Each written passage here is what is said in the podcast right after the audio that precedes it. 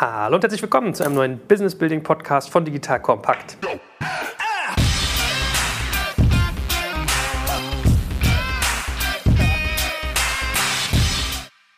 Mein Name ist Jörg Kaczmarek und heute geht es um Fehler von Startup-Unternehmern in späten Phasen. Das heißt, als Hörer nimmst du heute mit, was kannst du tun, wenn du eine Firma führst, dass die möglichst lange erfolgreich bleibt, dass du nicht in die gleichen Fallen trittst wie andere. Und wer könnte das besser wissen als unser guter Florian Heinemann, der ganz, ganz viele Unternehmen eng begleitet. Guten Morgen, lieber Florian. Moin, moin. Wie ist das so? Fehlerkultur, wie erlebst du das in deinem Portfolio? Du hast ja schon viel, viel gesehen. Gibt es da so wiederkehrende Pattern? Es teilt sich so ein bisschen. Also ich glaube, es gibt die Selbstreflektierten, die Selbstreflexion offen nach außen tragen. Also nach außen jetzt nicht unbedingt in die Öffentlichkeit, aber zumindest in ihren Investorenkreis oder zumindest einen Teil des Investorenkreises und das ist auch mit dem teilen. Das ist so das Lager, was mir so am liebsten ist. Also wir versuchen ja immer eine Zusammenarbeit zu etablieren, wo es darum geht, okay, du musst mir jetzt hier nichts vorspielen, wie irgendwelche Situationen sind, sondern wir sitzen gemeinsam in einem Boot und jetzt lass uns irgendwie die Probleme offen diskutieren und eben auch solche Themen. Das ist so das eine Lager, aber es gibt auch das andere Lager, was aus verschiedenen Motiven, die glaube ich berechtigter und unberechtigter sind, die Dinge mit sich selbst austrägt. Ja, oder nur mit anderen Gründern, die sie vermeintlich in der gleichen Situation vermuten und eben jetzt nicht mit ihren Investoren. Ne? Und ich glaube, das ist eher eine emotionale Thematik als jetzt eine rationale. Ich glaube, das sind so die beiden Lager und ich arbeite lieber mit dem Ersteren zusammen. Aber wenn die Firma erfolgreich ist, dann in Gottes Namen, dann kann es auch das zweite Lager sein. Ne? Viele Wege führen zum unternehmerischen Erfolg, wie auch viele Persönlichkeitseigenschaften. Deswegen bin ich auch kein großer Freund von diesen Studien. Das sind die drei Eigenschaften des erfolgreichen Unternehmers. Ich glaube, das ist ziemlicher Quatsch. Das ist eine Persönlichkeitseinstellungsfrage, ob man für solche Themen in eine offene Diskussion eintritt oder eben nicht.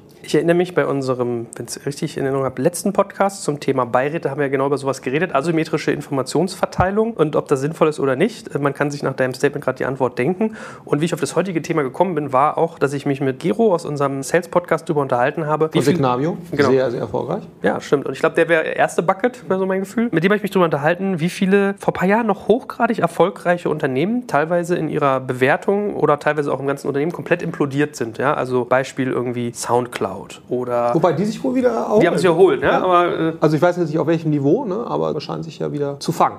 Aber war ja trotzdem so Phoenix aus der Asche hochgefeiert, runtergegangen, wieder hoch. Oder ein Auktionata. Da gibt es ja durchaus Beispiele. Lesara. Es mögen immer unterschiedliche Beispiele sein. Also ich glaube, bei Lesara war es so ein Giftcocktail. Bei Auktionata war es anscheinend auch ein bisschen merkwürdige Sachen, die da waren. Im Soundcloud-Fall hatten wir so Geschäftsmodell. Aber das fand ich als Aufhänger mal spannend, sich zu überlegen, wenn ich schon zwei, drei Schritte genommen habe, die schwere Frühphase, was kommen dann eigentlich für Fehlerwelten auf mich zu, vor denen mich jetzt an der Uni logischerweise niemand warnen kann? Lass uns doch da mal reintauchen. Was wären so typische Fehler, die du siehst, wenn man jetzt schon, sagen wir mal, die A- und B-Runde vielleicht genommen hat, das Geschäftsmodell ist gefunden, man ist eigentlich gesettelt. Was kommt dann auf einmal auf einen zu? Also ich glaube, ein sehr übliches Muster, was wir auch insbesondere bei deutschen Gründern beobachten, ne? also ich nicht wissenschaftlich fundiert jetzt großzahlig mit ein paar hundert, aber zumindest mal so mal die Sachen im Portfolio, die bei uns eine gewisse Traktion haben, wo man sagt, genau, die haben ein Businessmodell gefunden, da ist eigentlich klar, dass die groß werden könnten, ne? wenn man das jetzt gut exekutiert. Womit sich insbesondere deutsche Gründer schwer tun, ist sehr gute, Klammer auf, dann in der Regel auch sehr teure Leute wirklich auf die Payroll zu nehmen. Also da haben wir sehr häufig die Diskussion über jede einzelne Position. Klassiker ist der Head of Sales. Ne? Macht es Sinn, sich jetzt so ein Head of Sales für 300.000 Euro dahin zu stellen, der jetzt, was ich, dreimal so viel verdient wie der Gründer und also natürlich jetzt nur fix, ne? wenn das Unternehmen wirklich wertvoll ist, dann verdient der Gründer natürlich deutlich mehr. Aber ich glaube, da trifft man schon immer auf Widerstände. In den USA hast du das Gegenteil. Da werden dann häufig für sehr kleine Startups irgendwelche Top-Leute geholt für ein paar hunderttausend Dollar, die vielleicht für diese Größenordnung von Unternehmen nicht mehr die mentale und handwerkliche Ausstattung haben. Das ist, glaube ich, auch nicht das Richtige. Aber ich glaube, zu erkennen, die Mannschaft, die ich jetzt hier habe, skaliert die wirklich jetzt mit. Ne? Also so ein Beispiel ist jetzt irgendwie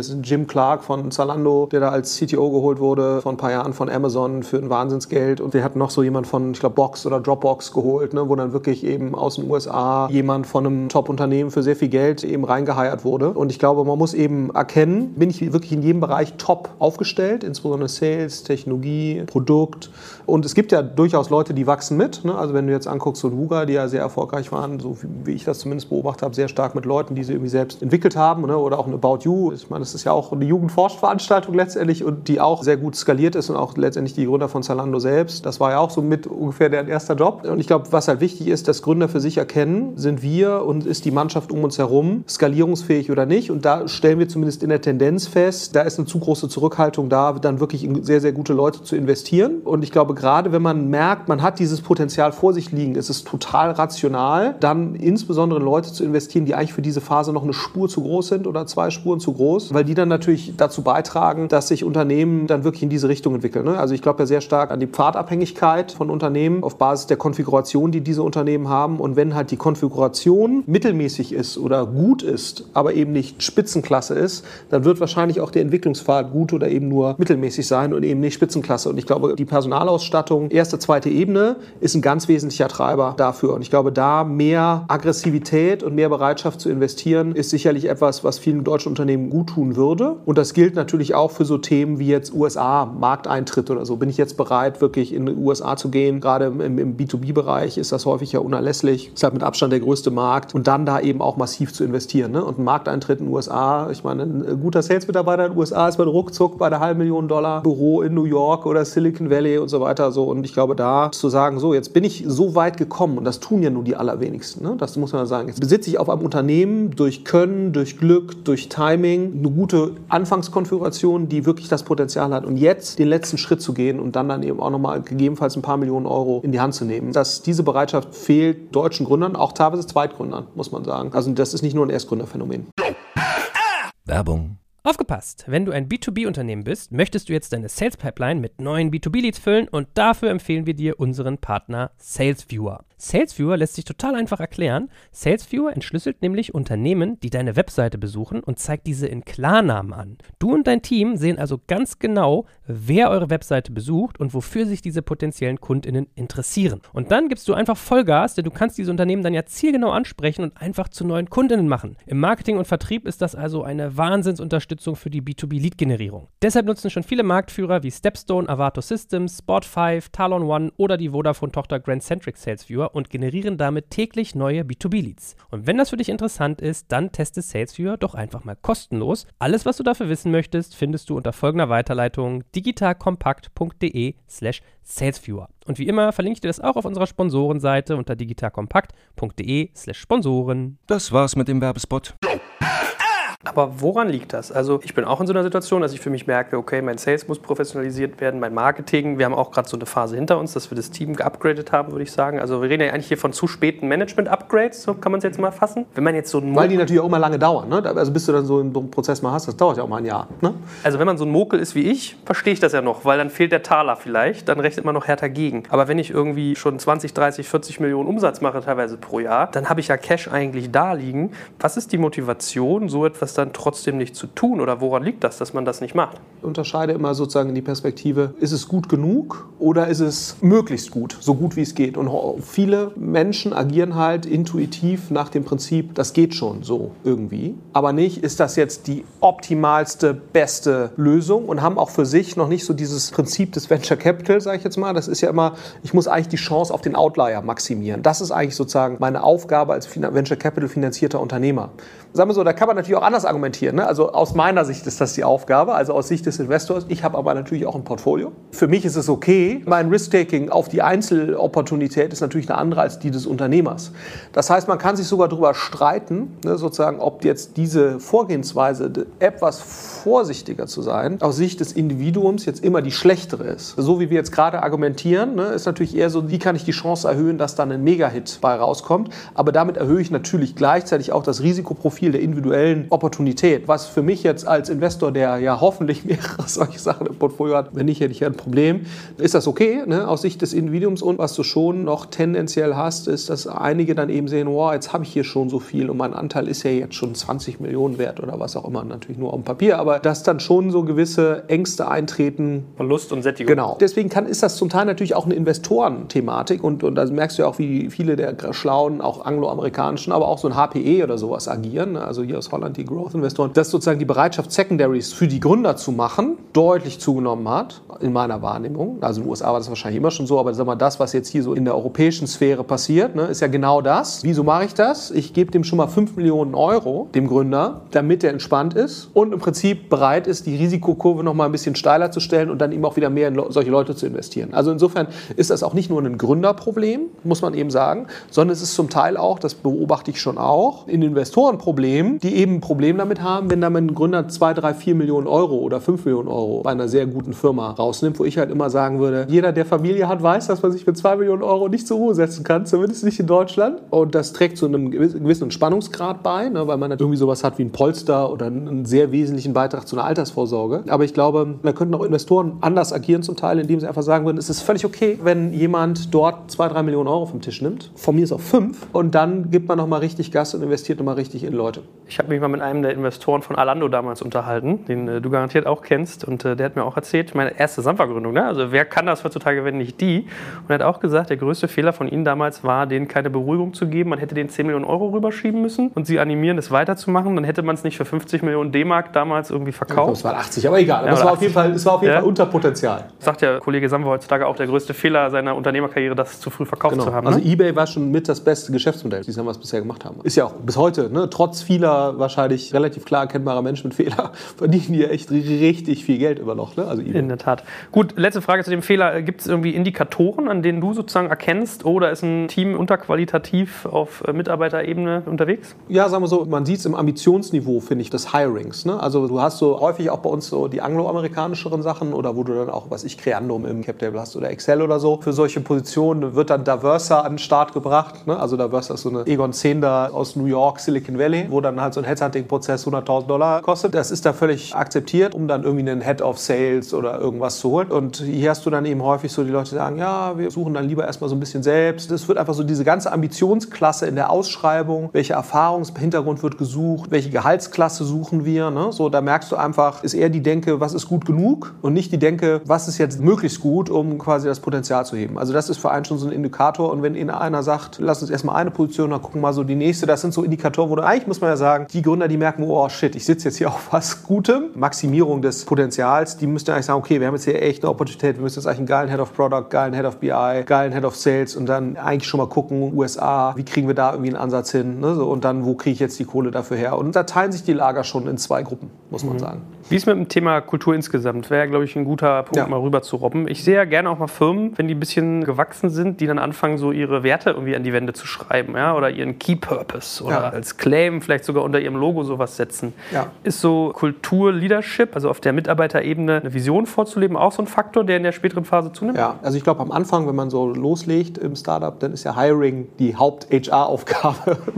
Und da reden wir jetzt nicht nur so von so den frühen Rocket, Groupon oder Wimdu oder so, oder ganz schnell ganz viele Leute irgendwie rangeholt werden müssen, sondern das ist ja auch in einem normalen Startup jetzt unter die heutigen Bedingungen immer noch so, dass dann eher auf solche Themen geachtet wird. Und ich glaube, irgendwann sollte halt der Fokus shiften im HR-Bereich auf eine Systematisierung, Professionalisierung in, verschiedenen Dimensionen. Sicherlich ein Bereich ist dieser ganze Bereich Kultur, wo es darum geht, was ist unsere Vision, was ist unsere Mission, gibt es irgendeine Art von Purpose, den wir uns sinnvoll geben können, ohne dass es irgendwie Quatsch ist, was sind unsere Values. Und ich glaube, das kann man auch zu Beginn gar nicht so richtig, weil ich glaube, das muss sich ja auch authentisch, organisch so ein Stück weit entwickeln. Ne? Und dazu ist natürlich auch wichtig, dass eine Organisation nicht zu große Fluktuation hat, um überhaupt so diese Themen zu entwickeln. Aber ich glaube, da eine Explizierung von solchen Themen zu fördern und herbeizuführen, das ist eine absolute Kernmanagement- und Gründeraufgabe, weil ich glaube, dass nur wenn man sozusagen diesen, ich sag mal, philosophischen Überbau hat, einerseits, ich glaube, das zeichnet eigentlich alle tollen Firmen aus. Ne, dass sie das irgendwann anfangen zu entwickeln. Und ich glaube, man kann es nicht zwingen, man kann nicht von Tag eins sowas haben, das ist, glaube ich, sehr schwer oder wäre nicht authentisch, aber ich glaube, das zu fördern, das zu entwickeln, wenn man merkt, okay, wir haben jetzt hier was gefunden, wir haben ein Kernteam, wir haben Kernkulturträger oder die das Potenzial dazu haben und dann anzufangen, das zu entwickeln, das ist, glaube ich, total wichtig. Neben diesem Thema Kultur, Werte und so weiter ist sicherlich auch das Thema Professionalisierung, Personalentwicklung. Ne? Also gibt es Karrierepfade, gibt es nachvollziehbare Gehaltsberechnungen, gibt es Karrierestufen, gibt es irgendeine Form von institutionalisierter Weiterbildung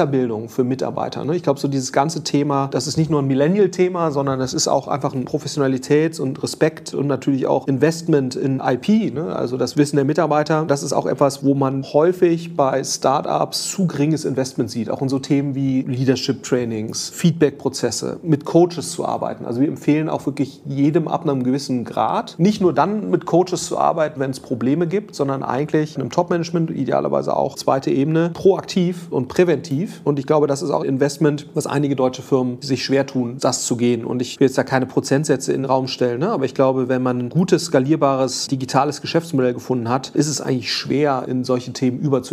Und ich glaube, da tun sich viele noch schwer mit, das zu tun. Vernünftiges Büro. Ne? So, also muss man jetzt vielleicht direkt wie Soundcloud da ohne existentes Geschäftsmodell direkt in das geilste Büro investieren? I don't know. Ne? Ich meine, es ist immer so eine Chicken-and-Egg-Frage im Sinne von, bringt dann so ein Investment, führt das dazu, dass quasi die Chance auf eine exponentielle Entwicklung steigt? Das kann man ja durchaus argumentieren. Ne? Also insofern würde ich gar nicht drüber lustig machen. Aber ich glaube, das Investment in sowas, in dem Moment, wenn man merkt, man sitzt auf einem guten Thema, man hat ein Businessmodell gefunden, man kann skalieren, dann in solche Themen zu investieren. Wenn man das nicht täte, dann ist das, glaube ich, fahrlässig. Man ich dir nicht zu sagen, Retention ist das Hauptthema, Mitarbeiter-Retention, weil ich glaube, du kannst nur dann überlegenes operatives Wissen aufbauen und ehrlicherweise, ich meine, die allerwenigsten Firmen verfügen über so brillante Geschäftsmodelle, die so äh, für sich selbst stehen, dass auch mittelmäßiges Know-how hervorragende Resultate produziert. Und wenn man das für sich verinnerlicht hat, weiß man, Mitarbeiter-Retention ist eigentlich das Thema und deswegen muss man da eigentlich alles für tun.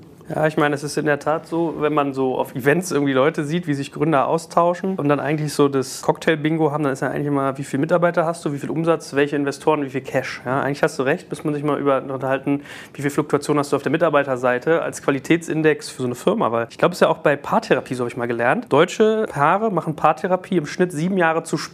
Ja, Im Vergleich zu Amerikanern zum Beispiel, die das mehr als Beziehungshygiene sehen. Und das kann man, glaube ich, auf die Führung übertragen, ja, dass man eigentlich manchmal gucken sollte, sich zu trainieren, wenn es vermeintlich gut läuft, man aber eigentlich langsam in die Probleme reinschiftet, ehe die dann merkbar werden. Ich muss halt sagen, wenn du einmal so ein bisschen so ein Stimmungsthema hast in so einem Unternehmen, es ist schwer, das quasi dann wieder rauszubekommen. Das merkst du ja häufig ne, in jeder Organisation, das merkst du in Sportvereinen, das merkst du in Schulklassen. Da gerade wieder ein aktuelles Beispiel, wenn du vier Kinder hast. Eigentlich in jedem sozialen System entstehen ja Stimmungen. Und da hast du auch eine Fahrtabhängigkeit. Und wenn die sich einmal sozusagen in einem gewissen Emotionalitätspfad bewegen, dann kommst du da relativ schwer von runter. Der Coaching-Aufwand oder der Therapieaufwand ist viel größer.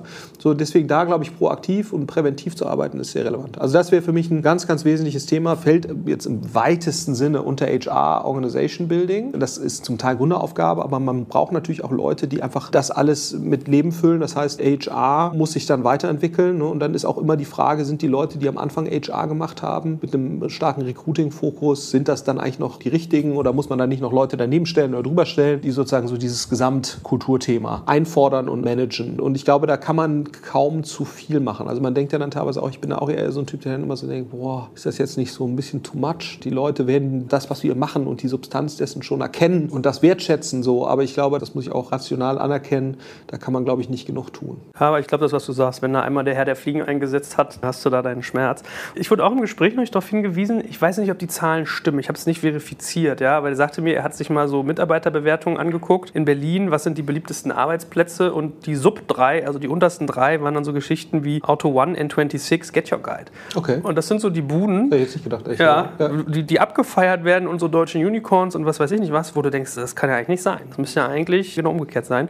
Ich Man muss natürlich immer, man müsste sicherlich auch mal die Mitarbeiterzufriedenheitsumfragen von den intern sehen, ne? weil ich Ja, glaube sozusagen jetzt die Kununus, Glassdoors und so weiter. geben Filter für äh, Luft ablassen. Ja, hast schon genau, das ist natürlich, wenn du jetzt viele, wenn du groß bist und emotionalisierst, dann kriegst du da natürlich wahrscheinlich auch überproportional Shit ab. Ne? So, aber klar, es ist zumindest mal ein erster Indikator. Man kann so einen Punkt haben, dass Size sozusagen Scale dann dich da hinten Also auch Zalando schneidet da nicht so super ab. Insofern muss man zumindest mal, wenn ich mir angucke, wie viel Effort die da reinstecken. Ja. Gut. Wie ist denn so auf Produkten? Ja, also ich glaube, ein weiteres ganz wesentliches Thema, was wir sehr häufig sehen, das hast du jetzt klasse, ein großes Beispiel, gerade auch ASOS, ne, der gefeierte Stern des Modehimmels. Äh, Wenn die nicht gerade die Warenhäuser abbrennen. Ne?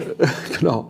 Was du halt bei denen siehst, und ich glaube, das ist ein typischer Fehler bei stark wachsenden Unternehmen, der zwar in der frühen Phase gemacht wurde, der da noch verzeihlich ist, den man aber dann eigentlich spätestens in dem Moment, wenn man merkt, ich sitze jetzt hier wirklich auf einer großen Chance zumindest, dann muss man eigentlich sämtliche Infrastrukturthemen auf der Kern-IT-Seite, Supportprozesse, also ASOS ist ja gerade das Logistik-Software-Thema und sicherlich auf der Datenseite, das muss man bereinigen. Also vielleicht da nochmal drauf einzugehen. Es ist, glaube ich, das Natürlichste der Welt, dass man jetzt nicht das Ursprungssystem, mit dem man den Product Market Fit findet, dass das so skaliert hingestellt wird, dass es für Millionen von Kunden oder riesen Datenmengen oder sowas funktioniert. Ich glaube, das ist vernünftig und normal. Aber ich glaube, in dem Moment, wenn man merkt, boah, ich sitze jetzt hier auf etwas, dann muss man eigentlich in dem Moment anfangen, alles nochmal zu überdenken, was Basisinfrastruktur angeht und sicherlich auch nochmal über die Personen nachdenken. Das, dann ist das mit diesem ersten Thema connected, ne? weil häufig hast du ja so eine Jugendforscht-Veranstaltung, auch im IT-Bereich. Das ist auch grundsätzlich in Ordnung. Bloß ich glaube dann, in dem Moment, wenn man merkt, ich könnte jetzt hier skalieren, dann nochmal drüber nachzudenken, okay, ist das eigentlich wirklich future-proof? Und das siehst du eben, wie gesagt, in Themen Kern-IT, ist das skalierbar, ist das modular? In dem Moment, wenn du da keine sehr modulare Struktur hast,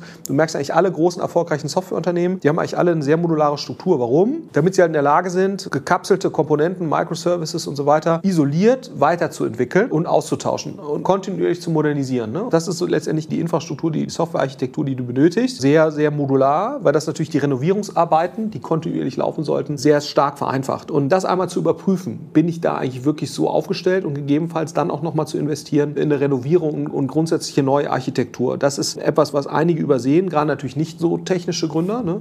Und das fliegt einem natürlich total in die Ohren und wird im Zweifelsfall, die Renovierungsarbeiten werden immer teurer. Deswegen glaube ich, macht es Sinn, das möglichst früh anzugehen. Das gleiche gilt auch für Infrastruktur. Ich meine, ASOS ist jetzt so ein prominentes Beispiel gerade, weil ich glaube, in dem Moment, da kannst du noch so einen tollen Job auf der Social Media, auf der Produkt, auf der Einkaufsseite machen. In dem Moment, wenn dahinterliegende Prozesse Mist sind, kannst du unmöglich skalieren. Ne? Also gerade im B2C-Bereich, dir fehlt der NPS. Wenn dir der NPS fehlt, fehlt dir die Retention. Wenn die Retention fehlt, ist der Lifetime Value nicht da. Wenn der Lifetime Value nicht da ist, dann bist du eben nicht in der Lage, in der CAC versus CLV in diesem Spiel irgendwie halbwegs vernünftig mitzumachen. Und, äh, ich muss jetzt viel übersetzen gleich im Nachgang.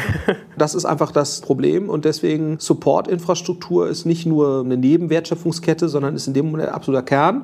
Und dritter Bereich, wo du häufig siehst, dass Leute unterinvestieren oder unterinvestieren kann man nicht sagen, ist, dass die Dateninfrastruktur nicht gut ist. Was meine ich damit? Du hast ja so die Tendenz, wenn du schnell wächst, hier mal ein System mit Kundendaten, da mal ein System mit Transaktionsdaten, hier hast du nochmal ein Customer Service System, was wieder irgendwie separat funktioniert und nicht mit einem zentralen Data Warehouse irgendwie connected ist. Und ich glaube, das fliegt dir halt irgendwann nicht unbedingt direkt um die Ohren, aber es führt halt dazu, dass du das Potenzial einer in sich konsistenten, die wesentlichen Wertschöpfungsketten eines Unternehmens umfassenden Dateninfrastruktur, eines Datenpools, der sämtliche Datenpunkte zu einem Thema letztendlich zugreifbar hat, dass du das Potenzial dessen nicht nutzt. Ne? Also dieses ganze AI-Thema und so ist ja im Wesentlichen kein, nennen wir es einfach mal, intelligenten Umgang mit Daten. Ne? Also ob das jetzt immer künstlich intelligent ist, ist ja zum Teil dann auch irgendwie eine Definitions- oder philosophische Frage. Aber sämtlicher intelligenter Umgang mit Daten basiert letztendlich zum einen natürlich auf einer Methodik, ne? aber im ganz Wesentlichen auf der Datenbasis, der Qualität der Datenbasis. Die Tools, das ist zumindest jetzt mein recht oberflächliches Verständnis von dem Thema, die Tools und Methodik, die werden eigentlich immer stärker commoditized und du hast immer leichter im Zugriff. Das heißt, sich über die Methodik der AI stark dauerhaft zu differenzieren, ist eigentlich gar nicht so einfach. Aber was du sehr wohl kannst, ist über die Qualität deines Datenbestandes das zu tun. Und dieses Potenzial nutzt du eben nicht, wenn du disjunkte Datentöpfe hast. Und das ist eigentlich nochmal das Thema, das ist auch wieder völlig okay, wenn man Product Market Fit findet, dann ist es vielleicht ein bisschen leichter, wenn nicht alle immer die Disziplin haben müssen, in eine zentrale Datenstruktur reinzuarbeiten, weil das natürlich auch nervt, das verstehe ich auch. Aber ich glaube, in dem Moment, wenn du merkst, jetzt geht hier die Post ab oder potenziell die Post ab, musst du eigentlich sagen, okay, das muss ich jetzt eigentlich alles bereinigen. Ich weiß, es nervt, aber damit wir wirklich dieses Potenzial heben können, Personalisierung ist zum Beispiel, das bedarf es halt, dass auf jeden Fall alle Interaktionen auch aus einem Customer Service beispielsweise, das ist so ein Klassiker, ne, dass du ein separates Customer Service System hast, wo die Kundeninteraktionen daraus nicht im zentralen Data Warehouse sich wiederfinden, wo beispielsweise auch die ganzen Marketingkanäle drin sind oder CM-Kontakte. Das zum Beispiel zu kombinieren, kann einen riesen Wert haben. Ist jetzt nicht sofort quantifizierbar ad hoc im abstrakten Fall. Das ist für mich auch so ein Klassiker an der Stelle dann in diese drei Bereiche. Kerninfrastruktur, Supporting, Kern-IT-Infrastruktur, Support-Infrastruktur und Dateninfrastruktur, da nochmal eine Bereinigung herbeizuführen. Ihr Lieben, hier ist Joel von Digital Kompakt und ich mache dir jetzt mal das Bild eines genialen Arbeitgebers im Tech-Bereich auf. Stell dir eine hundertprozentige Bundesgesellschaft in der Rechtsform einer GmbH vor, die dir eine hohe berufliche Sicherheit und einen wichtigen Purpose bietet und gleichzeitig aber extrem flexibel agieren kann. Ein IT-Service-Unternehmen, das zu den größten in Deutschland gehört und die Bundeswehr bei ihrer Digitalisierung unterstützt. Wenn du dieses Bild spannend findest und im Bereich Cyber oder Tech deinen Beruf ausübst, dann solltest du ab sofort unseren Partner, die BWI, auf dem Schirm haben. Eine wichtige Aufgabe der BWI ist die Einführung von von Innovationen in der Truppe, aber das Unternehmen leistet noch viel mehr und bietet ein breites Aufgabenspektrum von Beratung über Realisierung bis zum Betrieb. Ich meine, wir sprechen hier von einem der größten IT-Service-Unternehmen in Deutschland, das die Bundeswehr bei Digitalisierungsprogrammen wie der Digitalisierung landbasierter Operationen und der Gesundheitsversorgung unterstützt. Du merkst, die BWI ist ein attraktiver Arbeitgeber mit einer Vielzahl von spannenden und herausfordernden Projekten mit breitem Leistungsspektrum und wenn du wie Sven Weizenegger, der Moderator aus unserem Hackers-Podcast, an großen Rädern drehen willst, die wirklich etwas bewirken, dann schau dir die BWI jetzt einfach mal selbst selbst an. Ich habe dir unter digitalkompakt.de slash bwi eine Weiterleitung dazu eingerichtet und natürlich verlinke ich dir das auch in den Show Notes und alle Sponsoren findest du immer auch auf unserer Sponsorenseite unter digitalkompakt.de slash Sponsoren. Okay, also du hast jetzt extrem viel gesagt. Ich will auch mal die Leute abholen, die nicht so tief drin sind, wie vielleicht wir beide manchmal. Wir fassen also mal zusammen. Den Punkt, den ich jetzt verstanden habe, ist, der Fehler, den viele Gründer in dieser späten Phase machen, ist, dass sie auf IT-technischer Ebene, Prozessseite und bei den Daten nicht unbedingt bulletproof sind, was die Systeme angeht. Das heißt, man muss irgendwann mal nachregulieren, ob die Technologie, die man dann eigentlich hinstellt und die Prozesse dazu noch den Ansprüchen entsprechen. Und vielleicht auch die Person. Ne? Ja. So, und jetzt hast du ja eben so eine lange Aneinanderreihung von Abkürzungen gesagt. Äh, NPS, Retention, CLV und CAC. Da hören wir die Leute mal ganz kurz ab. Also, was ich gelernt habe, ist, wenn deine technische Basis und die Prozesse nicht stimmen, werden die Nutzer frustriert. Net, NPS, Net Promoter Score, also wie viele meiner Kunden empfehlen mich weiter, geht in den Keller. Dann sinkt auch meine Retention, also wie viele Kunden ich halte und zufrieden halte, was dazu führt, dass mein CLV, mein Customer Lifetime Value, also der Wert, den ich mit den Kunden erzeuge, sinkt. Und der Abschluss war dann für dich, dass du gesagt hast, das knallt dir dann auch wieder ins Marketing rein, weil dann deine Kundenakquisitionskosten, die CAC, sozusagen zu hoch sind, wenn ich mit den Kunden nicht genug verdiene. Also man merkt den Rattenschwanz. Ne? Struktur nicht sauber, Kundenunzufriedenheit steigt, ganze gesamte Statistik kippt quasi nach rechts. Deswegen sagen wir im Prinzip auch, es gibt kein Consumer-Business, zumindest kein mir bekanntes, was ohne gute Retention wirklich massiv skaliert. Auto 1 muss man erstmal gucken. Ne? Vielleicht, wenn die Transaktionen groß genug sind, ne? und das macht man ja schon ab und zu, verkauft man dann doch sein Auto alle paar Jahre. Aber sag mal, wenn du die anderen Consumer-Businesses anguckst, die sehr erfolgreichen Consumer-Businesses leben eigentlich alle von einer hohen Frequenz. Okay, und abschließender Punkt dazu, was du eben meinst, finde ich auch ganz interessant, dass man sich eigentlich gar nicht mehr so sehr über die Methodiken der KI, also der im Prinzip Datenbearbeitung oder Verarbeitung diversifizieren kann oder abheben kann von seinem Wettbewerb, wohl aber in der Qualität, in die man seine Daten aufbereitet. Na, da merkt man mal ganz schönes Brett. Vor allem, was ich ja glaube, ist, den Scale kann man sich manchmal gar nicht vorstellen. Also ich merke das ja bei uns im Kleinen, ja, hier wieder die Mokel-Firma. Wenn wir 200 Podcasts jetzt zum Beispiel irgendwie umziehen müssen, weil wir unser System ändern, da hast du einen unfassbaren Aufwand. Wie muss das erst sein, wenn du 200 Millionen irgendwie Datenpunkte hingebogen kriegen musst? Ja, so? und wie wäre es, wenn du es zwei Jahre später machst? Ne? Ja. Ist auch bei deiner Mokel-Firma, lebe nur deinen Begriff, wird es auch schwerer und teurer. Das ist eben so ein bisschen so diese Bereitschaft. Wenn man auf einem coolen Modell sitzt und das auch klar zeigen kann in Zahlen, dann ist Venture Capital ja kein Engpass mehr. Ne? Man sagt ja immer, oh, das Geld liegt auf der Straße stimmt ja nicht. Weder für Venture Capital Fonds liegt das Geld auf der Straße, noch für Gründer. Das Geld liegt nur dann auf der Straße, wenn du halt erwiesenermaßen auf einem tollen Modell sitzt. Ne? Dann geben dir, schmeißen die Leute das Geld hinterher wenn du noch dein Product Market Fit suchst und Series A, relativ frühe Phase, erste Traction, aber muss noch an sehr viele Dinge glauben, dann liegt das Geld ja nicht auf der Straße. Ne? Und ich glaube, so diesen Switch zu erkennen, okay, jetzt habe ich ein geiles Modell, jetzt liegt das Geld auf der Straße, dann kann ich auch in solche Themen investieren. Ne? Dann muss ich diese Zurückhaltung, die gesund ist in der frühen Phase, ne? fand ich auch einen sehr interessanten Podcast hier vom Johannes Reck bei, ich weiß gar nicht mehr, wo es war, OMR, wo er auch gesagt hat, wenn wir am Anfang 20 Millionen Euro gehabt hätten, wäre vielleicht gar nicht so gut gewesen. Korrigiere mich jetzt, ob die Zahl stimmt, aber er meint auf jeden Fall, wenn ich am Anfang zu viel Geld gehabt hätte, wäre es vielleicht gar nicht so gut gewesen, weil dann hätten wir auf viele Dinge nicht so in dem Detail geachtet. So waren wir sehr sparsam und haben Lösungen gebaut, die effizient waren und so. Aber dann haben die halt den Switch hingekriegt und gesagt, so, jetzt sitzen wir auf einem guten Modell, ne? ohne dass ich das jetzt im Detail beurteilen könnte, aber jetzt sitzen wir auf dem Modell, jetzt liegt das Geld auf der Straße, KKA. Und das ist natürlich das nächste, ne? wenn du natürlich einmal KKA und noch ein paar andere General Catalyst und wen die alles haben, dann liegt das Geld wirklich auf der Straße. In dem Moment, wenn du natürlich solche Leute überzeugst, hast du halt eine Menge Leute, die denken, oh, wenn KKA da investiert oder Sequoia oder Benchmark, dann muss das ja eine super Firma sein. Und dann liegt das Geld für dich wirklich auf der Straße. Und dann kannst du eben auch den Hebel umlegen. Ja, also ich habe ja auch mal gelernt, Geld, Investorengeld erlaubt einem Fehler zu machen. Ja, ist ein bisschen Ja, wie so eine Epilierschere beim Friseur. Da kannst du die Übergänge quasi glatt schneiden, man sieht es ja nicht mehr so. Und das ist auch völlig okay, diese Fehler zu machen,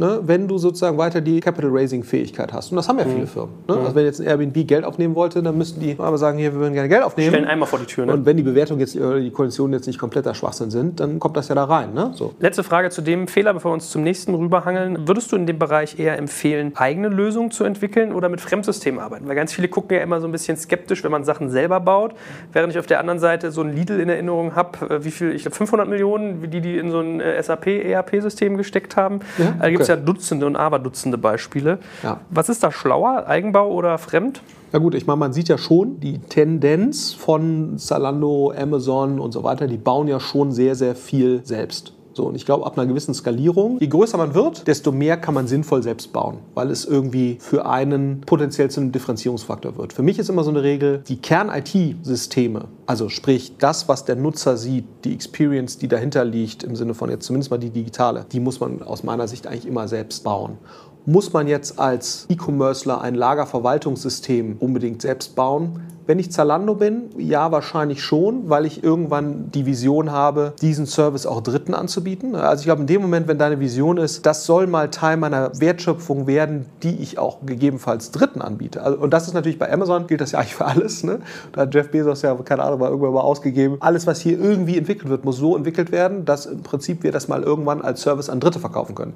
Wenn das deine Philosophie ist, dann musst du alles selbst machen. Das musst du dir aber natürlich auch leisten können. Die Eier muss man eben auch erstmal haben, zu sagen, hey, weil das natürlich im Zweifelsfall alles massiv Geld kostet. Also die Frage ist ja zum Beispiel immer bei so Tracking-Systemen, sollte man jetzt sowas wie ein Tracking-System selbst entwickeln? Google Analytics hat wahrscheinlich ein paar hundert Entwickler. Sprich, wenn du da mithalten willst, müsstest du eigentlich mit ähnlichen Waffen agieren, weil die Chance, dass jetzt deine Entwickler im Schnitt relevant schlauer sind als die Kollegen, die Google da draufsetzt, kann man sich jetzt drüber streiten, wie hoch die ist. Gut, die müssen mehr Fälle abdecken, also insofern kommt es wahrscheinlich ein bisschen weniger Leuten hin. Aber eigentlich muss man ja sagen, was sind die Themen, mit denen ich mal quasi aufgrund einer überlegenen Qualität von Dritten dafür Geld haben möchte? Oder was sind die Themen, die sozusagen meine Differenzierungsfaktoren gegenüber dem Kunden sein werden? Das sind ja eigentlich die Dinge, wo man als Digital-First-Unternehmen eigentlich sagen muss, oder Digital-First-Unternehmen, Dafür muss ich eigentlich ausreichende und ausreichend kompetente Entwicklerressourcen aufbauen. Und das muss man natürlich auch sagen. Das merken wir auch immer wieder. Damit schaffst du natürlich auch nochmal eine zweite Wertbasis deines Unternehmens. Natürlich nicht, wenn du Schrott entwickelst. Aber in dem Moment, du hast natürlich immer zwei Sachen. Du hast einmal so die Cashflows als Werttreiber, die dein Kernbusiness generiert. Und dann hast du aber natürlich auch nochmal sozusagen die IP, die du baust. Ne? Und IP in IT-Systemen ist halt eine relativ explizite Form des IPs. Ne? Das heißt, das kann nochmal ein zweiter Wertfaktor sein, der dein Unternehmen im Zweifelsfall nochmal ein Stück wertvoller macht. Ich überlege die ganze ob Alice und Bob die Entwicklung von Zalando oder von Rocket war. Das von Rocket. Rocket, Shopping-System. Aber ist ja vielleicht ein guter äh, vierter Fehler sozusagen. Gucken viele ältere Firmen zu spät darauf, was neue Standbeine sein könnten für sie oder sollte man eher fokussieren? Was ist da eher dann ist eine interessante Frage, weil ich glaube, was ja Fakt ist, dass die meisten sehr großen digitalen Unternehmen sind Multiproduktunternehmen. Netflix vielleicht nicht unbedingt, wir verkaufen glaube ich eigentlich nur Abos. So, aber ich glaube, wenn du die meisten 10 Milliarden plus Unternehmen dir anguckst, haben die alle mehrere Revenue Streams. Amazon sowieso, Zalando auch. Delivery Hero nicht unbedingt, ne, die machen eigentlich nur Essensvermittlung. Aber ich sag mal, die meisten streben irgendwann zu Multiprodukt. So, und ich glaube, es hängt so ein bisschen davon ab. Wenn du jetzt sowas machst wie Delivery Hero und du hast ein Marktplatzmodell. Und Marktplatzmodelle sind an sich natürlich extrem resilient. Ne? Das heißt, also die sind schon sehr sicher gegen Disruption. Also, dass jetzt sozusagen jemand die Takeaway Group in Deutschland von der Food Delivery, vielleicht Uber, vielleicht Amazon, ja, also insofern selbst die. Ne? So, aber ich glaube, dass du, wenn du einmal Marktführer bist oder sehr groß bist und dominierend bist, hast du eigentlich eine relativ gute Resilienz in deinem Geschäftsmodell. Und ich glaube, davon hängt es im Wesentlichen ab. Man muss, glaube ich, sehr ehrlich sein, was die Resilienz des eigenen Geschäftsmodells angeht. Und ich glaube, die überschätzt man tendenziell. Wenn man guckt, so ein About You, sehr beeindruckend, wie schnell die angefangen haben, die Plattformstrategie zu leben. Ne? Da ist natürlich auch Amazon ist natürlich sozusagen die ultimative Verfechter der Plattformstrategie und weil die ja zumindest mal arrondierend in ähnlichen Segmenten da irgendwie im Wettbewerb stehen, ist wahrscheinlich ein About You, wird auch schneller dahin gepusht, zu sagen, okay, wir müssen Retail Media aufbauen, wir machen ein Software-Business. Es gibt Marketplace, wir bieten für Marken Services an, die bei uns verkaufen, aber wir machen eben für die auch andere Themen wie Logistik und so weiter. Die werden natürlich auch von einem Zalando dahin getrieben, von einem Amazon dahin getrieben, da schnell zu agieren. Aber ich glaube, wenn man das intern sich zutraut und wenn man es schafft, die internen Strukturen zu bauen und auch zu finanzieren, ohne jetzt vom, den Fokus vom Kerngeschäft zu stark wegzunehmen. Also man muss dann de facto eine zweite Struktur schaffen, wie das ja in einem großen Konzern de facto ja dann auch ist. Ich glaube, dann spricht nichts dagegen, gerade wenn man die Resilienz des eigenen Kerngeschäftsmodells als mittelmäßig einschätzt, dann schon mal schneller in weitere Themen zu investieren. Ne? Also das ist schon nicht doof, weil das Charmante ist natürlich, was ist das Brillante an diesem Amazon-Modell? Der hat quasi unlimited Fähigkeit, Cash zu raisen aufgrund des Track Records und kann das dann eben wieder zu viel günstigeren Konditionen, als das viele andere können, das raisen, und kann das dann eben wieder in neue Modelle stecken. So, und wenn du einmal natürlich durch dein bestehendes Geschäftsmodell in eine Lage versetzt wurdest, Geld zu günstigeren Konditionen zu raisen als deine Konkurrenten, also mehr Geld zu besserer Bewertung, das wäre das ja im Startup-Kontext, Teile dieses Geldes zu nehmen und in neue Opportunitäten zu stecken, auf Basis dieser überlegenen Fundraising-Fähigkeit, ist nicht doof. Aber man muss, wie gesagt, dann eben ausreichende Strukturen schaffen dafür. Insofern, die Frage ist, was ist der richtige Zeitpunkt?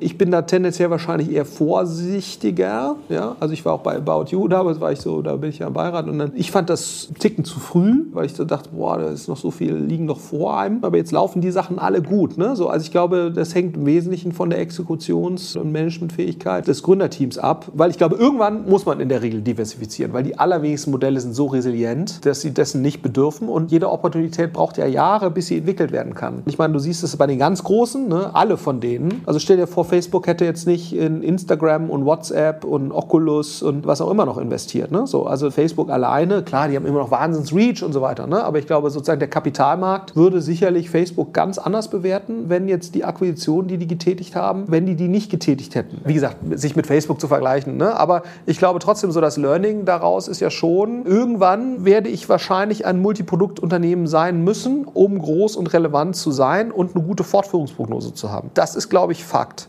Und dann ist eben die Frage, wenn das der Zielzustand ist, wann ist der richtige Zeitpunkt, den Pfad dahin zu beschreiten? Und das kannst du, glaube ich, nur im Einzelfall sagen. Aber tendenziell denken da Leute wahrscheinlich zu spät dran. Ja, aber ich meine, das ist ja ein gutes Beispiel, Facebook. In der Tat ist es ja so, das Erste, was in Wirtschaftskrisen gehattet wird, sind ja Werbeausgaben. Ja? Und wenn ich jetzt Facebook Kernbusiness nehme, ist es werbebasiert. Fairerweise aber auch die anderen. Ne? Also Instagram Ja. und WhatsApp sind eigentlich alle werbeorientiert. Ja. Hast du so ein Beispiel wie... Gut, wobei äh, da muss man natürlich fairerweise sagen, Werbeausgaben, die performance-basiert sind, ne, und das ist ein relevanter Teil davon, sind sicherlich krisenfester als. Branding-Ausgaben. Aber klar, bei denen ist sozusagen die Diversifikation nicht zwangsläufig über die verschiedenen Businessmodelle, ne, wie das jetzt bei einem Amazon ja ganz klar der Fall ist. Also Amazons Modelle korrelieren wahrscheinlich deutlich weniger miteinander, als jetzt das bei einem Facebook der Fall ist. Da ist es eben eher sozusagen der Reichweiten-Hedge oder Traction-Hedge zwischen den verschiedenen Produkten, Messenger, Instagram, gegebenenfalls dann irgendwann noch deutlich stärker Oculus. Ne, gut, da, da kommen sie dann so in dieses Hardware-Sales-Thema dann irgendwann, wobei ich gar nicht weiß, sozusagen, wie relevant dann Hardware-Sales da sein wird. Ich meine, da schaffst du ja eher neue Marktplätze. Ne? Hardware-Sales ist ja dann eher der Hebel zum Marktplatz für virtuelle Inhalte, also VR-Sachen. Aber in der Tat merkt man ja trotzdem auch, dass du es schon mit Sinn und Verstand machen musst. Wenn ich Ja, mir jetzt so ein Ja- Yahoo angucke, hier, was habe ich alles gekauft? Tumblr und Co. ja gut, also, aber ich meine, wenn Yahoo nicht sich an Alibaba beteiligt hätte, hätten sie auch ein Problem. Ja, eben. so- Also war der Ja, Punkt. Da, deswegen, also, Also, es war gut gut. in beide Richtungen, hast du recht. Genau. Ja. Gut, haben wir, glaube ich, in unserer ersten äh, Podcast-Folge mal gesagt. Äh, Geschäftsmodelle haben eine gewisse Halbwertszeit. Ja? Also vor dem Hintergrund. Ich glaube, aber da hast du in der Tat recht. Dreh- und Angelpunkt ist Timing. Ne? Ja, Resilienz des eigenen Geschäftsmodells, was dann wiederum treibt, wie schnell muss ich das angehen. Und wie kannst du steuerungstechnisch, und da sind wir vielleicht beim nächsten, vielleicht in Richtung Governance mal zu überlegen, bei Fehlern, wie schnell kannst du das abbilden, dass du das gemanagt kriegst, drei, vier, fünf Modelle parallel zu fahren. Mhm. Wie ist denn bei Governance? Ist das auch so ein Faktor? Was meinen wir damit? Können wir vielleicht mal ein bisschen auch spezifizieren? Ja, also ich glaube, ein wesentlicher Faktor ist ja, was sehen wir bei Startups? Du hast in der Regel ein paar Gründer, kommen da irgendwelche Business Angels, dann kommen irgendwelche Frühphasen VCs, da kommen so die nächsten, dann scheidet vielleicht ein Gründer aus, ne, der hängt dann aber noch irgendwie mit im Cap-Table. Was man eben schon sagen muss, und das ist auch für mich so ein wesentliches Learning, wir machen ja auch einige PE-Investments. Und wenn man sich mal anschaut, wie professionell die so eine Governance aufstellen, das hat verschiedene Komponenten, dann ist das ein Riesenunterschied zum normalen VC. Ne? Und leichte Tendenzen siehst du auch bei den Wachstumsinvestoren, wenn so ein KKR Growth oder ein TCV oder so bei irgendwelchen Modellen einsteigt oder ein Vitruvian, dann hat das auch gewisse Komponenten davon. Was meine ich damit? Du musst eigentlich immer klare Mehrheitsverhältnisse schaffen oder zumindest an die Mehrheitsverhältnisse, die herrschen, angepasste Entscheidungsguidelines. Und das muss man sagen, ist im PE-Bereich schon echt gut. Da hast du in der Regel einen Investor, der entscheidet und dann hast du im Management das entscheidet, aber letztendlich in Abstimmung mit dem einen Investor. Und ich glaube, wo man auch darauf achten sollte, wenn man dann wirklich sagt, okay, jetzt wachsen wir, wie kann man nochmal wirklich zu überprüfen, ist das, was ich da angesammelt habe, meinen ehemaligen Mitgründer, der vielleicht nur so semi-wohlgesonnen ist, weil er rausgedrängt wurde, ein paar Business Angels, Leute vielleicht mit einer relativ hohen Cash-Präferenz aus dem Early Investing-Bereich, dass man sagt, okay, wie kann ich das alles einmal bereinigen, das wirklich einmal konsequent zu tun, weil ich glaube, das erhöht die Handlungsfähigkeit nach hinten raus enorm. Das ist für mich so ein Aspekt dessen. Ein weiterer Aspekt dessen ist sicherlich auch nochmal, hatten wir eine ganze Folge zu, das ganze Thema Beirat da nochmal wirklich zu schauen, gibt es eine professionelle Beirats-, Aufsichtsrats-, was auch immer, je nachdem, welche rechtliche Form man hat, Struktur. Das diszipliniert enorm, das nervt natürlich auch, Themen immer wieder aufbereiten zu müssen. Also wenn ich diese Private Equity Beiratssitzung sehe, da werden da 100 Seiten Präsentationen präsentiert und so weiter. Ist natürlich auch für Management anstrengend, aber ich glaube, es führt zu einer deutlichen Professionalisierung von vielen Dingen und dazu, dass man immer wieder gezwungen wird, Gedanken zu explizieren, auch als Management und zu diskutieren. Und das ist vielleicht dann nicht immer in der Situation so mehrwertig in der Diskussion, die man in so einem Beirat hat. Das hängt natürlich sehr stark von der Zusammensetzung des Beirats ab. Aber ich glaube, alleine als Management gezwungen zu werden und zu sagen, was ist eigentlich jetzt mein Plan die nächsten drei Jahre auf der Produktseite, auf der Businessmodellseite, auf der Cash-Seite, das einmal explizieren zu müssen und durchdenken zu müssen und auf Papier bringen zu müssen. Das ist auch wieder Jeff Bezos, der hat ja eingeführt bei Amazon angeblich, also ich habe ja nie bei Amazon gearbeitet, aber es hört man ja immer so. Hast du mal verkauft an die? Ja, das stimmt, aber da war ich auch ehrlicherweise gar nicht mehr aktiv. Also da habe ich zwar von profitiert, passiert. Aber das auch, was mir mein ehemaliger Mitgründer sozusagen, der dann auch länger für Amazon gearbeitet hat, auch gesagt hat. Vor Meetings wirst du ja da quasi gezwungen, Dinge in Word-Dokumente zu packen. Ne? Und er sagt auch bewusst nicht in PowerPoint, weil er sagt, der Explizierungsgrad eines Word-Dokuments ist halt nochmal deutlich höher. Du musst Dinge nochmal viel mehr durchdenken, wenn du Sätze schreibst. Und da steckt schon was dran. Aber ich finde, selbst wenn du Dinge in eine Präsentation packst, was du als normaler Gründer ja selten tust, triffst du dich vielleicht mit deinen Mitgründern und diskutierst Themen, aber mal einem Beirat quasi Rechenschaft ablegen zu müssen, hat schon einen Wert an sich, selbst wenn der Beirat dann vielleicht gar nicht so tolle Dinge dazu sagen kann. Das sind so Themen, wo man aber sagt, okay, es gibt zwei, drei Beiratssitzungen im Jahr, man hat den ganzen Cap-Table bereinigt und eine weitere Komponente ist sicherlich das ganze Thema, was damit einhergeht, nochmal einen vernünftigen CFO. Da tendieren auch einige Gründer zu, die Relevanz des CFOs eher zu unterschätzen. Da würde ich sogar in der frühen Phase sagen, kann ich nachvollziehen, ne? weil ob du da jetzt deinen Cash richtig forecastest und so, ist vielleicht relevant, ob jetzt nächsten Monat Cash aus ist oder erst drei. Da ist da noch kein so ein großer Werthebel. Da ist eher das Risiko zu verhindern, dass du scheiterst. Aber der CFO hat in der frühen Phase für das Finden des Product Market Fits häufig keinen wahnsinnig hohen Wertbeitrag. Aber der Wertbeitrag steigt natürlich massiv, wenn Dinge größer werden, du mehr Geld bewegst. Das ist auch wieder PE, was ich da gelernt habe, wie groß der Werthebel einer richtigen Finanzierungsstruktur ist. Der dann sozusagen mit dem Business an sich nur am Rande was zu tun hat, weil er sozusagen da reinfeedet in das Business oder Resultat auch ein Stück weit ist des Businesses. Aber alleine, was eine richtige Finanzierungsstruktur an Werthebel haben kann. Und das sind natürlich alles so Themen, die kann nur ein vernünftiger CFO erkennen, Fremdkapitalkosten zu minimieren oder generell Kapitalkosten zu minimieren, vernünftiges Cashflow Forecasting zu machen, alleine Rechnungsprozesse zu optimieren, mit Suppliern vernünftige Terms zu verhandeln. Also das sind so Themen, wo jetzt so ein Zalando oder sowas einen riesen Werthebel für sich rausholt, an den Themen zu arbeiten. Einkaufskonditionen, äh, ja. Einkaufskonditionen, so, das sind alles keine schönen Themen ne? und da hat auch nichts mit Produkt und Eleganz und Technologie per se jetzt mal im Kern zu tun. Aber ich glaube, das sind auch so Themen, wo man einfach merkt, okay, da ist sicherlich nochmal eine weitere Komponente von Dingen, wo Gründer zumindest zum Teil zu spät darauf achten. Also es ist eher Technokratie als Technologie. Absolut, ne? aber ein strukturell gutes Fundament in diesen Themen gibt einem halt die Freiheit, dann auch kreativere Themen zu machen. Ne? Und ich glaube, das ist ein ganz wesentlicher Punkt. Gut, wir fassen mal zusammen. Also wir hatten als fünf wesentliche Fehler einen zu späten Management-Upgrade vorzunehmen. Auf der HR-Seite die Kultur, die Mitarbeiterentwicklung und das Leadership nicht sauber zu haben. Dann haben wir ein bisschen ausführlicher darüber geredet, dass die technischen, prozessualen und datenbasierten Systeme irgendwann mal überholt werden müssen, dass man die sozusagen äh, kugelsicher hält. Dann eben das Thema Governance, also wie steuere ich eine Firma und wie kann ich in die Details reingehen. Und wir haben darüber geredet, wann sollte man produktseitig eigentlich erwägen, sich auszubauen. So. Oder Businessmodellseitig, ja. Genau. Was wir jetzt gar nicht durch hatten, war irgendwie sowas wie Cash. Also werden Cash-Themen nach hinten raus irgendwie gar nicht mehr so problematisch, fehleranfällig, dass man sagt, äh, unterfinanziert sein oder irgendwie zu spät an Finanzierung denken und solche Geschichten? Wenn du einmal in diesem Stadium bist, was wir gerade beschrieben haben, liegt das Geld ja wirklich auf der Straße. Also sei denn, du stellst es jetzt wirklich relativ beschissen dar. Mhm. Insofern kann man natürlich höchstens sagen, man nutzt diese überlegene Fundraising-Fähigkeit nicht aus, um an den anderen Themen zu arbeiten. Weil ich glaube, das ist so für mich dann eigentlich der einzige Fehler, den man da machen kann. Also man raised zu wenig Geld und ist zu konservativ, weil man eben wirklich auf so einer Opportunität jetzt sitzt, die man sehr stark skalieren könnte, wenn man eben an den anderen Themen arbeitet. Ich glaube, das wäre für mich so der Kernfehler, den man da eigentlich machen könnte. Dann äh, hoffe ich, dass jetzt uns der eine oder andere. Es gibt aber sicherlich noch viele andere Fehler. Also ja, ja. Ich wollte gerade sagen, das ist aber ganz wichtig. Wir hatten, glaube ich, auch vor kurzem, müssen wir auch noch darauf eingehen, kriegen ab und zu dann irgendwelche Kommentare, wir hätten noch das vergessen, das vergessen. So, ja, klar. Ich glaube, das ist nur ganz wichtig. Keiner von uns erhebt hier den Anspruch auf wissenschaftliche Vollständigkeit und Miesiness schon so ein bisschen. Ne? Also, wie sagen die McKinsey, sagen immer Misi. Aber jetzt, äh, wir erheben, glaube ich, keinen Anspruch auf Vollständigkeit. Trotzdem hoffen wir, dass die Inhalte relevant sind. Genau, ich wollte Leute einladen. Was heißt denn Misi? Das haben wir noch nicht gehört. Misi, das ist so McKinsey-Speak für in sich konsistent und logisch. Also wenn du jetzt zum Beispiel eine Bullet Point Auflistung hättest, dann müssten eigentlich die Bullet Points alle auf der gleichen logischen Ebene sich befinden. Also alle entlang der gleichen Dimension. Was ich, du hast vier Farben und dann hast du eine Zahl, dann ist das nicht Misi. Wenn da viermal eine Farbe ist und einmal eine Zahl, dann ist das inkonsistent. Und das würde bei einem lange trainierten Beratungspartner große Schmerzen auslösen. Ja, aber nachvollziehbar, dass man in der Beratung Misi sagt und nicht konsistent. Also hey.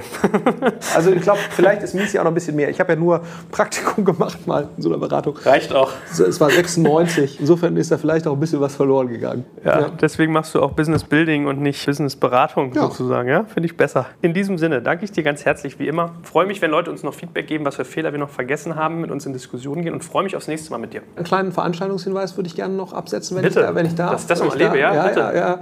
In eigener Sache. Und Stimmt, zwar- ein Excellence Day kommt jetzt, oder? Excellence Day. Ja, es ist wichtig, dass ich jetzt diesen Veranstaltungshinweis richtig abgebe. Nicht Misi, aber richtig. Am 27.09. machen wir nämlich die Project A Knowledge Conference, die wir auch nach außen öffnen. Das war früher mal unser interner Portfolio Wissensaustausch und den machen wir jetzt seit letztes Jahr haben wir das erstmal geöffnet mit 450 Leuten. Dieses Jahr mit 900 Leuten werden wir das öffnen für die Außenwelt. Es gibt 30 Vorträge, also zu sehr operativen Themen. Hälfte technisch, Hälfte nicht technisch. Ungefähr Hälfte Speaker von uns und Hälfte von außen. Also kommen auch Mirko Kasper von Mr. Specs, Kollege von CMO kommt von HelloFresh, Julia Bösch wird dabei sein. Also wir haben tolle Speaker, auch aus dem technischen Bereich. Kein Eintritt. Ne, Man muss sich also nur bewerben und quasi für würdig befunden werden. Wir haben ein bisschen begrenzte Kapazität, werden unterstützt dankenswerterweise von Microsoft, von Henkel, von SMP hier, den Anwälten unseres Vertrauens, die du auch kennst. Ja, SMP macht auch gute Events. Ja, SMP macht auch gute Events. Deswegen haben sie sich ja wahrscheinlich auch uns dann angeschlossen. Also insofern würde ich mich freuen, wenn ihr euch da bewerbt. Infos findet ihr bei uns auf der Website. Das kann ich unterstützen. In diesem Sinne. Joel kommt vielleicht auch. Du bist Ja? auf jeden Fall eingeladen. Ja, ich wollte ich wollte mich schon mit dir meckern, dass du mich nicht mal.